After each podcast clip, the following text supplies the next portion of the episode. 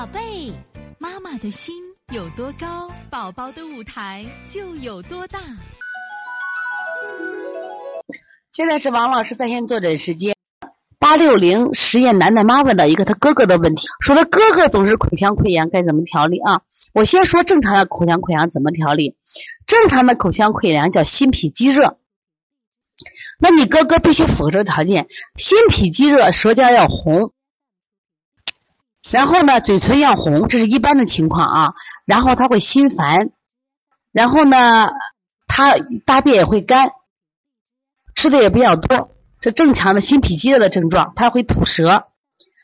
那么还有一种情况，它不是这样子，它是上热下寒。那这个时候就不能用清法了，就要用补法了，这是不一样的啊。上热下寒，还有第三种情况，就是刚才我们讲的食物不耐受。这是咱们上次北京养生堂，当时解放军医院专门做这个食物不耐受节目的时候提到什么呀？提到只说明就是口腔溃疡，好多人老好不了，就是按刚才讲的热也做了也不行，按这个温补也不行。好了，你去查查食物，肯定有不耐受的食物，把食物取掉了就好了。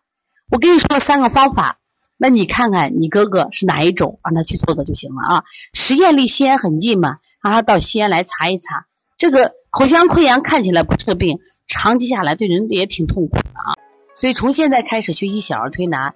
从现在开始，学习正确的育儿理念一点都不晚。